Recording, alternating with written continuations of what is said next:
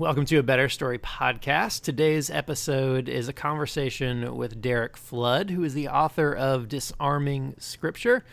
Uh, and our conversation is hopefully a really good follow-up from the last episode, talking about how Scripture doesn't have to suck.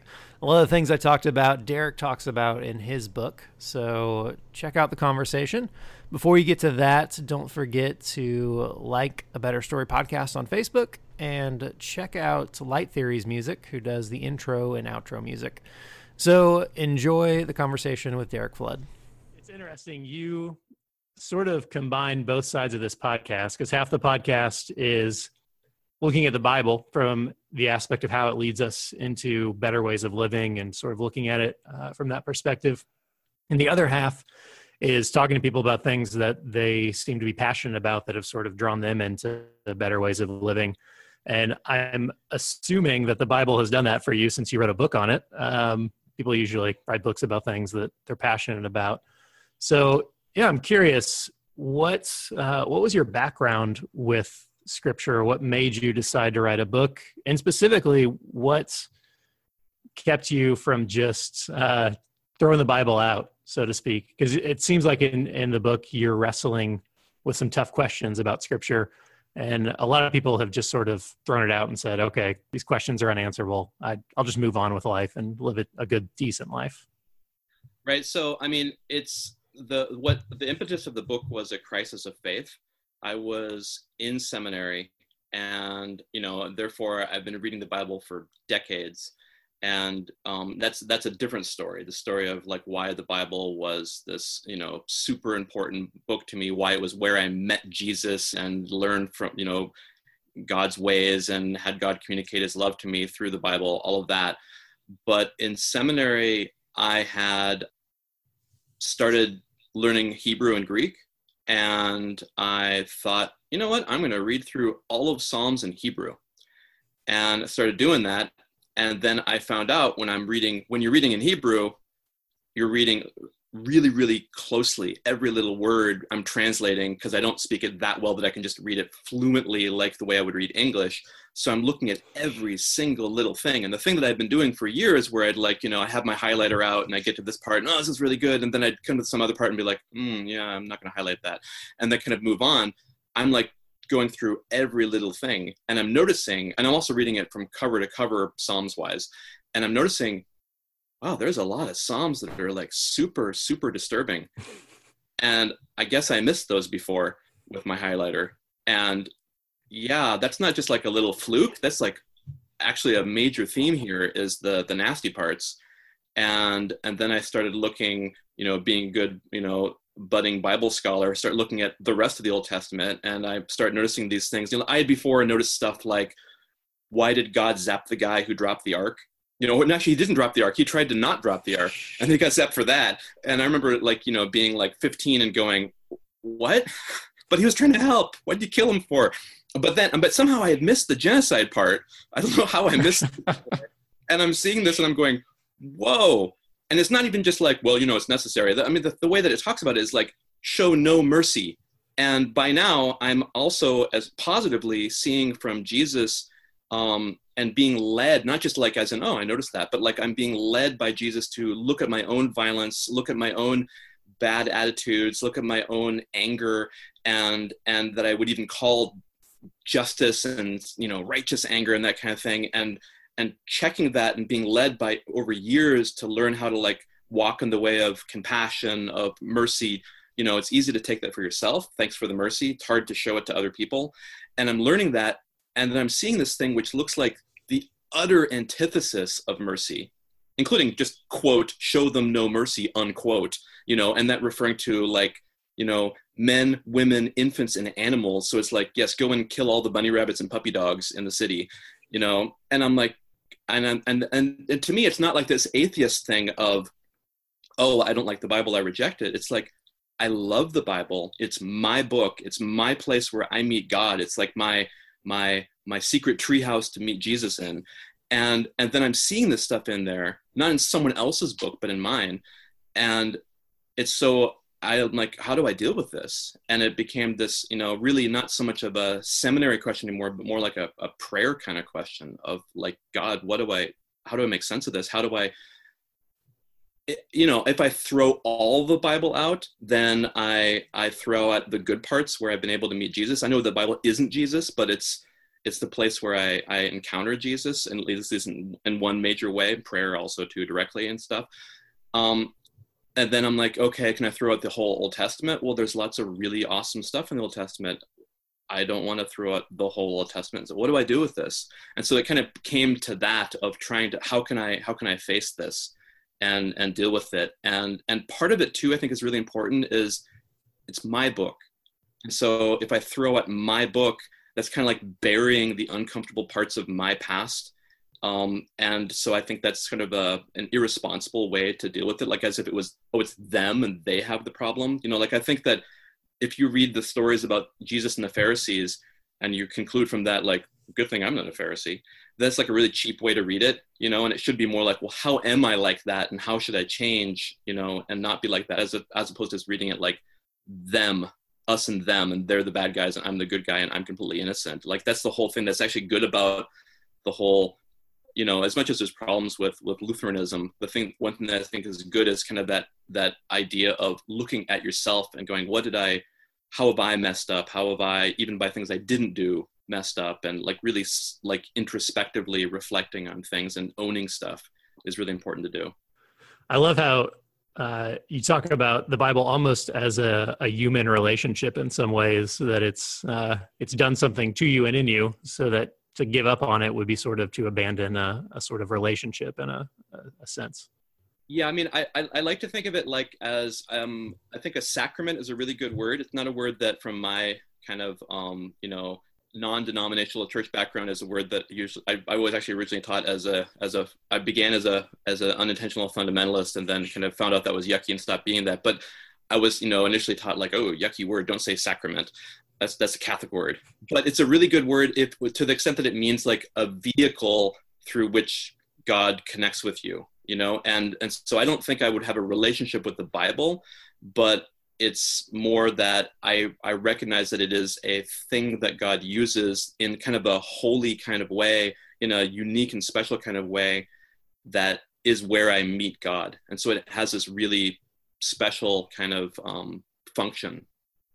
Well, that brings to mind uh, like a ten thousand foot, really big question. If you were just straight up asked, which I'm about to, uh, what is the Bible? How would you answer that succinctly? You wrote, you know, two hundred pages on it very beautifully, but yeah, if you were, you were just, yeah, right. Um, yeah, it, it is really hard to put that into like just a, a simple kind of thing. So I don't know that I can give you like just a sentence. It's you a, can say several sentences if you want to. It's a thing through which you can meet Jesus, and I have met, and, or, and when I say Jesus, I mean God, I mean love, I mean, you know, this God of the universe who is Jesus kind of thing. You can meet God through it. Then, of course, we also have people who read the Bible and do horrifically awful things um, throughout history. And so it's also possible to have the Bible be a really bad thing, you know? So it's, I guess it's a tool. You know, and you can use the tool in wonderful ways and, and horrific ways. And so what is the Bible? It's like, I guess you could say it depends on how you use it, what it is. And, and that's really important. So it's much more dynamic than static. Because I also kind of grew up in a fundamentalist-ish background where the Bible was seen in a very static sort of way. And it's uh, uh, the word directly from God, that sort of thing. But that's not how you're describing it or how you seem to view it or write about it. No, and actually I remember having this, this initially I had that approach, like, because my experience was you pick it up, you read it, and it's super awesome and tells you really great things. And you feel like God's speaking directly to you and it's changing your life. And wow, what a cool book. If only I could get all my um, non-believing friends to read this book. And then they would. And then they would go, oh, well, I read it and I see this really awful thing. And I would be like, oh, you do? Um, gosh, I didn't even, you see that? I guess I can kind of see that. And anyway, I, I recognize that I, I thought initially, if you just read it, you know, like that's the whole fundamentalist line. If you just like, just read the plain meaning of the scriptures, then you'll see this. And then I see what, what you can just go to like, I don't know, like um, the Skeptics Annotated Bible and see how they read the Bible. And you go, whoa, That's just not, I didn't see that. Okay, I guess different people approaching from different ways will see different things. And and also too, I mean, I frankly did skip over the parts like thinking about what's it like to be outside of the ark for all those other people who aren't with Noah. You know, what's their, what's the six-year-old little girl's perspective from drowning in the water to that story, you know? Um, or what's, what does this look like from the perspective of the Canaanites? And then thinking too, didn't Jesus ask us to ask exactly that question? Like, as you've done unto the least of these, like what, what's the, who are the, how are the underdogs, the, the, the condemned, how are they seeing this story? I mean, I kind of learned how to do that from Jesus. So the more that I started really getting into Jesus, I started seeing the problems with this and seeing that, that perspective. And that seems like that's sort of your, the key way that you talk and write about reading the Bible is like Jesus did, or trying to read it like Jesus did. Can you kind of describe how you see Jesus reading scriptures? So what I see Jesus doing is he's reading the Bible in a way that's really different than the Pharisees, which is why the Pharisees accuse him of being a lawbreaker, of being a blasphemer, even of being a devil by the way that he's reading stuff. And I see him in actually not just sort of, you know, going like, oh, I don't know what, what you're doing, I'm innocent. He like provokes them. So he'll do stuff like, he'll go to some guy who hasn't been, um, who, who, who, who like the last fifty years has been able, unable to walk. And, and the, the, the understanding at the time was you cannot heal on the Sabbath unless it's life-threatening. So somebody who's had a problem for fifty years, that's not life-threatening. It's not an emergency. You could wait till Monday. And, but Jesus is like, no, I'm not waiting like one second. Stand up in front of everybody. Hey, everybody, look what I'm about to do. And I'm going to ask you, is it okay to, is it right to heal on the Sabbath? Is it right to do good or to do evil on the Sabbath? What do you think? Nobody answers him because they're like, no, I'm not touching that. And he's like, boom, you're healed. Drop the mic. Done.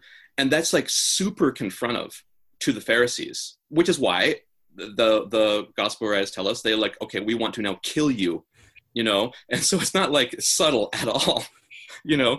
And, and so that's his, his way of reading involves it, for this, I would say you could say that his baseline is, I want to do what is loving and what is good.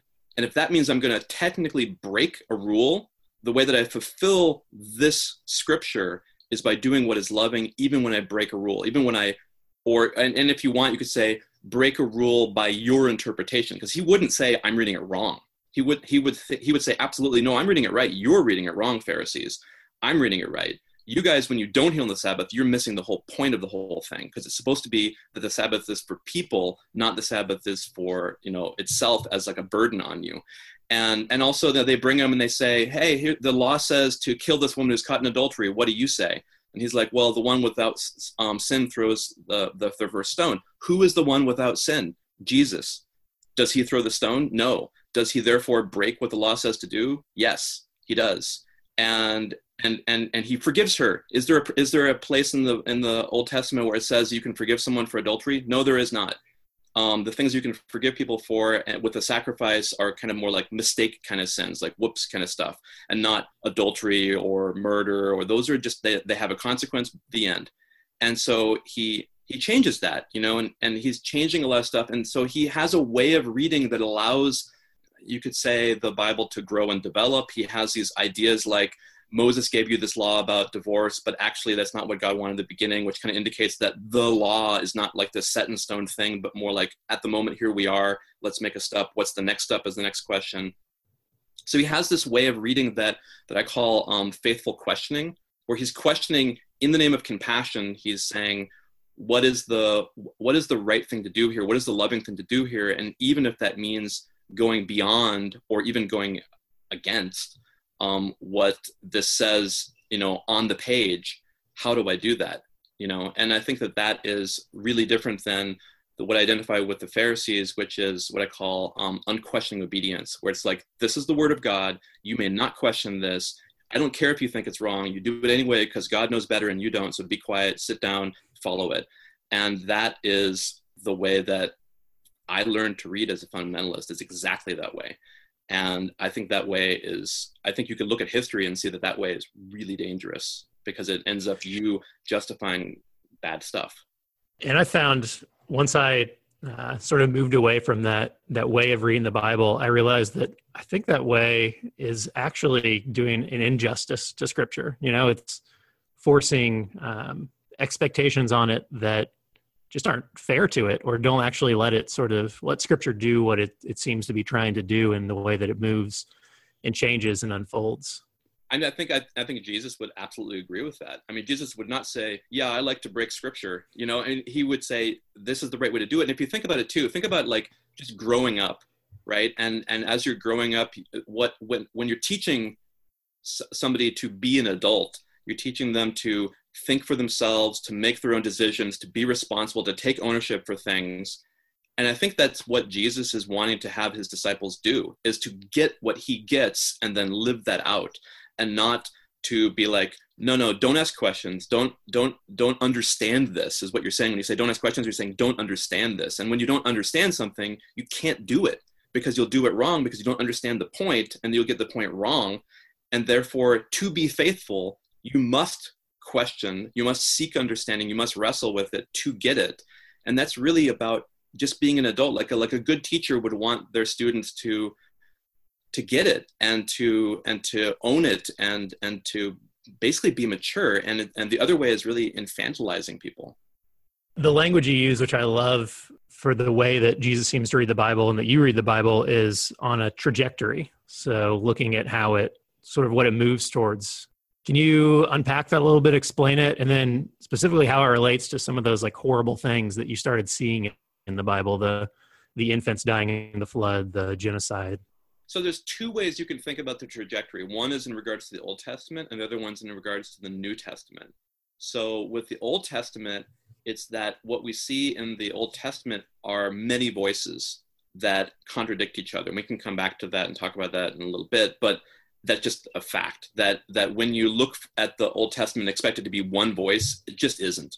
There are contradictory voices that say different things. Like one example among many is, one part of the Bible says God requires a sacrifice. Other parts of the Bible says, no, I totally don't want to sacrifice. I hate sacrifices. I have no use for them at all. And I don't want to sacrifice, period. And so they're just completely different views of that. And you need to kind of, the traditional way to read that is to go like, oh, well, first it was this, then it was this, but see, it's all one big thing. It's like, well, no, it's more like when you have a debate and you get like six people in the room, all with different views, and you say, you all get to talk. And then you decide now which of the people is the one who's right. That's more like what the Old Testament is. It's a collection of diverse viewpoints, which is kind of amazing, actually, if you think about when people put that together in a canon and let those voices all be side by side, like, wow. And so the trajectory there is to find what fits with Jesus in that. What, where do we see the way that is um, congruent with with mercy, with love, with compassion, with with caring for all people, not just for some.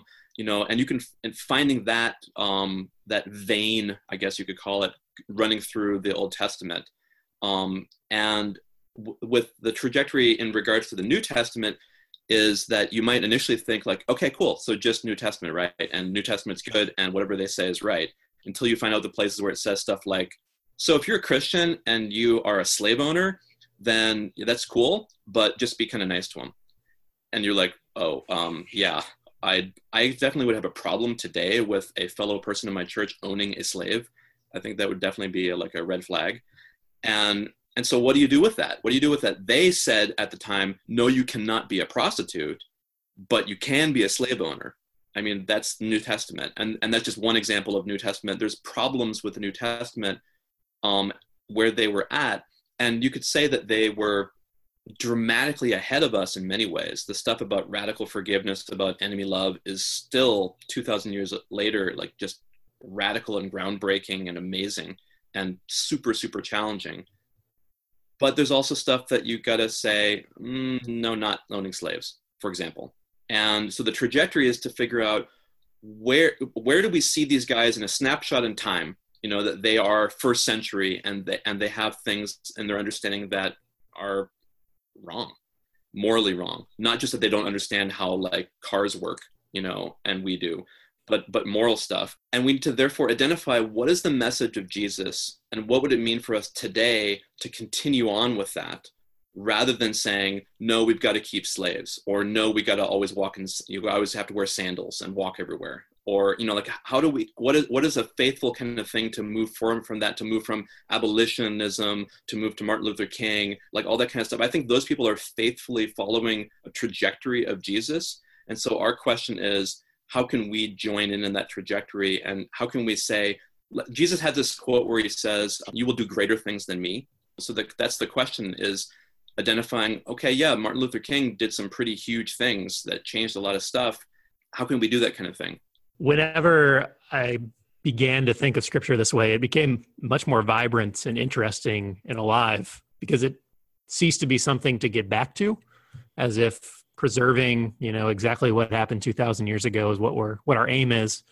It all, all of a sudden became something to live into with some creativity and some, uh, yeah, just some ad- adventure maybe, uh, for lack of a better word. So to me, this is a much more, com- it seems like a much more compelling, uh, life-giving way to, to understand scripture. And it's exciting, isn't it? So you mentioned this earlier, and I want to circle back to it. And you, I, you probably didn't say it exactly this way, but you alluded to the fact that what is often considered a, like a quote unquote high view of scripture, or we could say a fundamentalist view of scripture, leads to some kind of awful things, to violence and um, atrocities throughout Christian history. Can you speak to that a little bit? Talk about how you've seen that and how to move away from that. So I think that the term high view of scripture is a term that conservatives pick to describe their view of scripture. And so it's a little bit kind of unfair to say, like, my view is the good view and your view I would categorize as the bad view. So what do you think about that? You know, so it assumes that their view is right because it's high. You, and when you call it the fundamentalist view, then suddenly it's like, oh, well, now it's a different thing. You know, you're a fundamentalist, so it's wrong. The end. Yeah. Um, so what I what I categorize it as is unquestioning obedience. That that way of not asking questions about things and and following along with it, saying that first comes the rule, we can't question these things. And I do see that that does lead to to harm, to doing harm. And one example I give in the book is there are Christian books that talk about uh, corporal punishment of children. This book um, that I'm thinking of, that I that I quote in the book, I'm, I don't remember the title of it off the top of my head, but it's, it's just horrible.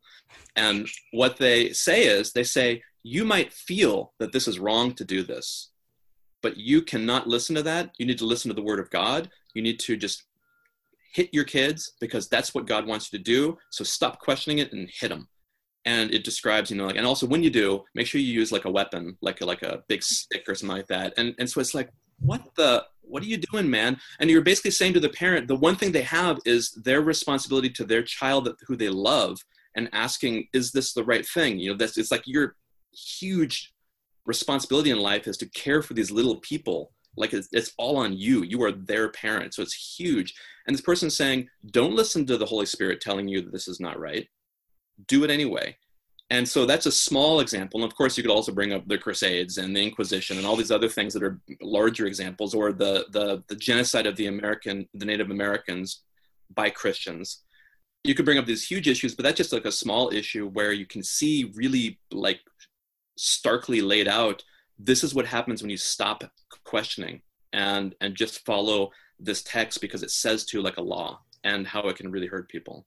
It's interesting that there are even studies, psychological studies, that across religious lines, Christian, non-Christian, whatever your belief is, the more certain you are about your perspective and the unquestion- more unquestioning you are, the higher risk you are to endorse violence.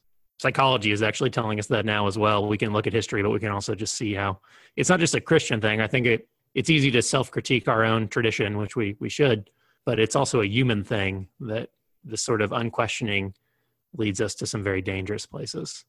That's, I think, a really important insight too, is that you identify the problem is not with faith. The problem, the problem is with a certain kind of approach to faith, which is this authoritarian, unquestioning, unreflective kind of thing. Because, and if you, and if you think further about it, you know, isn't faith supposed to be where you are reflective?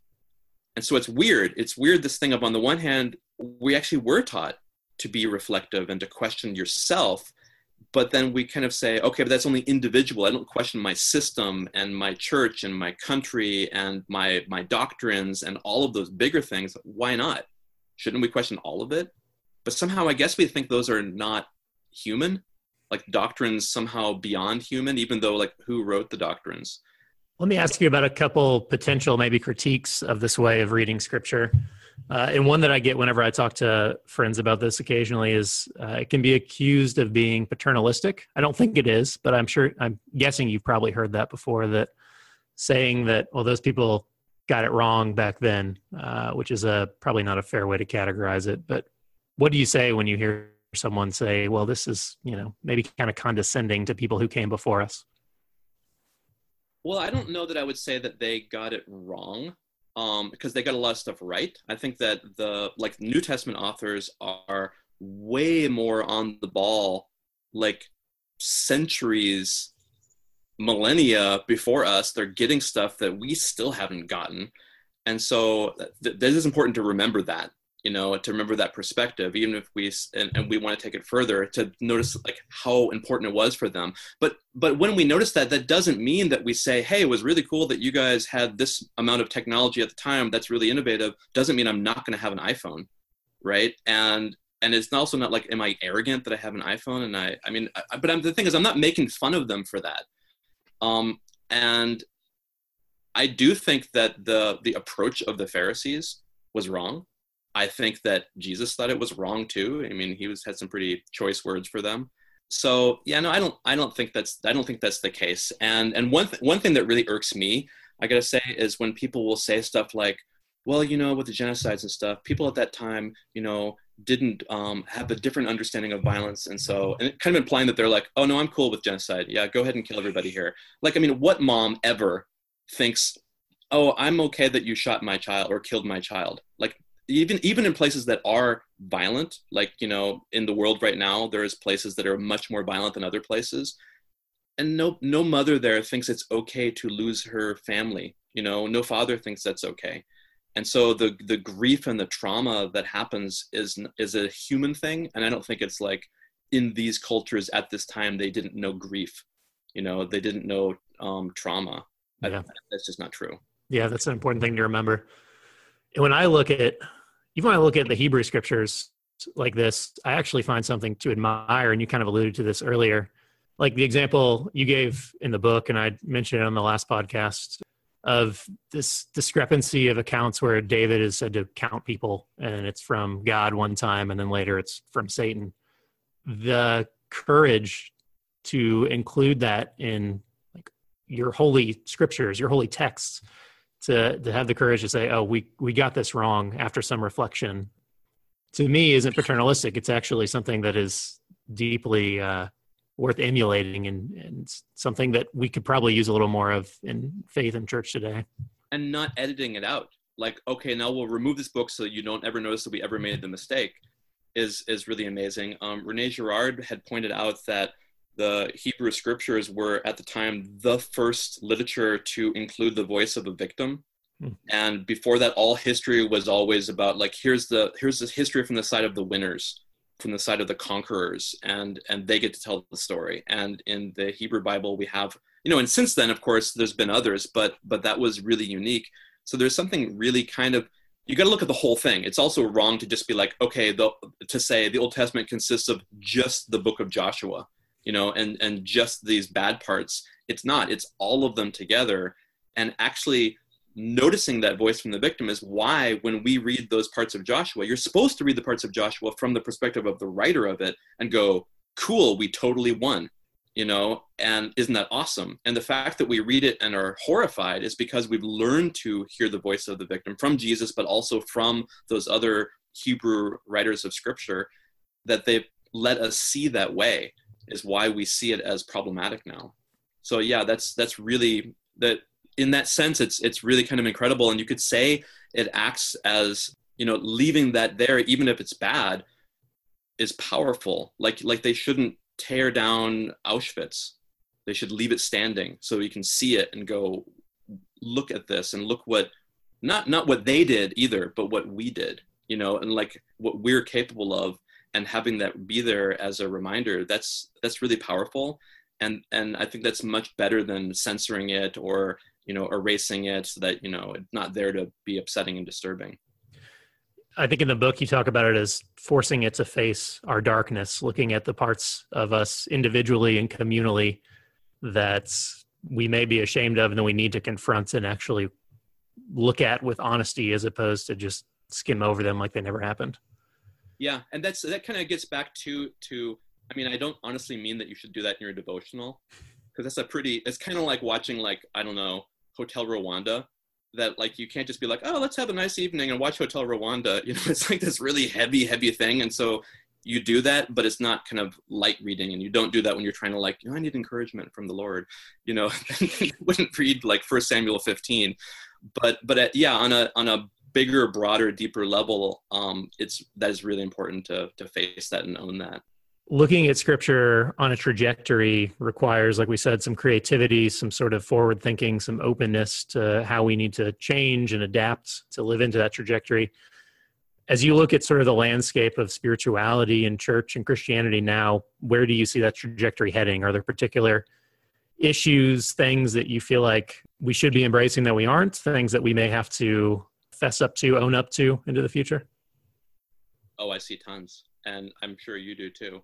There are uh, the, the the the thing that I focus the most on in the book that I'm most noticing as uh, I don't want to I don't want to I don't want to rank it. I'll just say to me, it's the thing that I notice the most is is state violence, and how the United States. I mean, I've I've lived in in Europe, and if you talk with traditional born again Christians in Europe, they look at America and they're like, "What is wrong with you guys?" And so and so you don't have to go to the future to see that. You just go to, you know, leave your borders.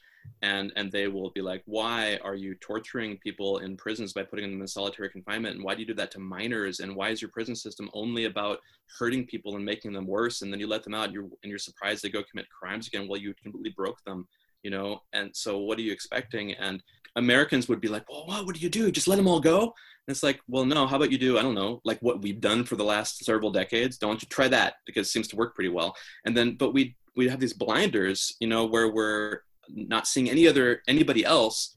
Anyway, I see that there's a huge blinder that America has of loving violence and thinking that violence is good, whether it's um, prisons or police or all of our wars or um, torture, whether that torture is solitary confinement or like Guantanamo type torture, um, whether it's us all thinking that we need to own guns and that like the, the Second Amendment is like the second commandment.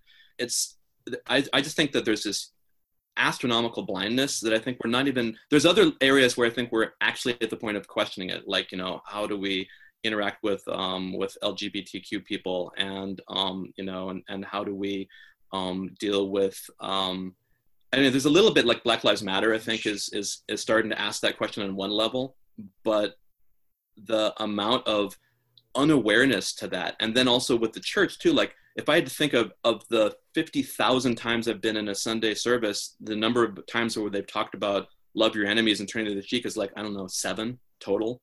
And and so it just it just isn't taught. And and and when it is taught, it's taught like a like something that you forbid, like, you know, saying, okay, no sex before marriage and no and no killing, you know, and but not understood as a way to make things right, as a way to work towards good in a person, you know, as an active thing that you actively do to make peace. I would like to hear a lot more about that. And I'd like to have people thinking along those lines rather than thinking kind of in the, yeah, but what about this all the time? It's always that question, like kind of the question of, should I begin to do exercise? Oh, well, what about this? Here's my reason not to join the gym. You know, it's always like that kind of approach. And, I'd, and I'd, I think I'd like to see, how about we try it for twenty years and then talk about what we learned? You know, like that kind of thing.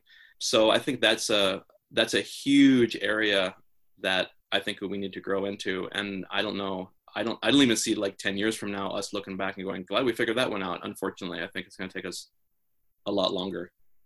Yeah, it seems like history doesn't move as fast as uh, we'd like it to. It's a no. slow progression.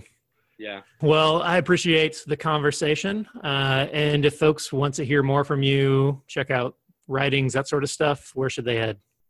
Um, well, I blog at the rebel god dot com. Um, that's also my uh, Twitter handle. And um, I got my book, um, Disarming Scripture, that they can check out. Cool. And I will have a link for all that in the show notes, so folks who are listening can go on and check that out. Thanks for the conversation, Derek. Uh, been really insightful and helpful. And your book, uh, I think, is one of the, it's one of the books that I recommend most for people when they're trying to figure out what Scripture is. So I would tell people who are listening, go check it out, give it a read. It's uh, accessible and not super long and it's just really helpful. Thank you. It's been a pleasure.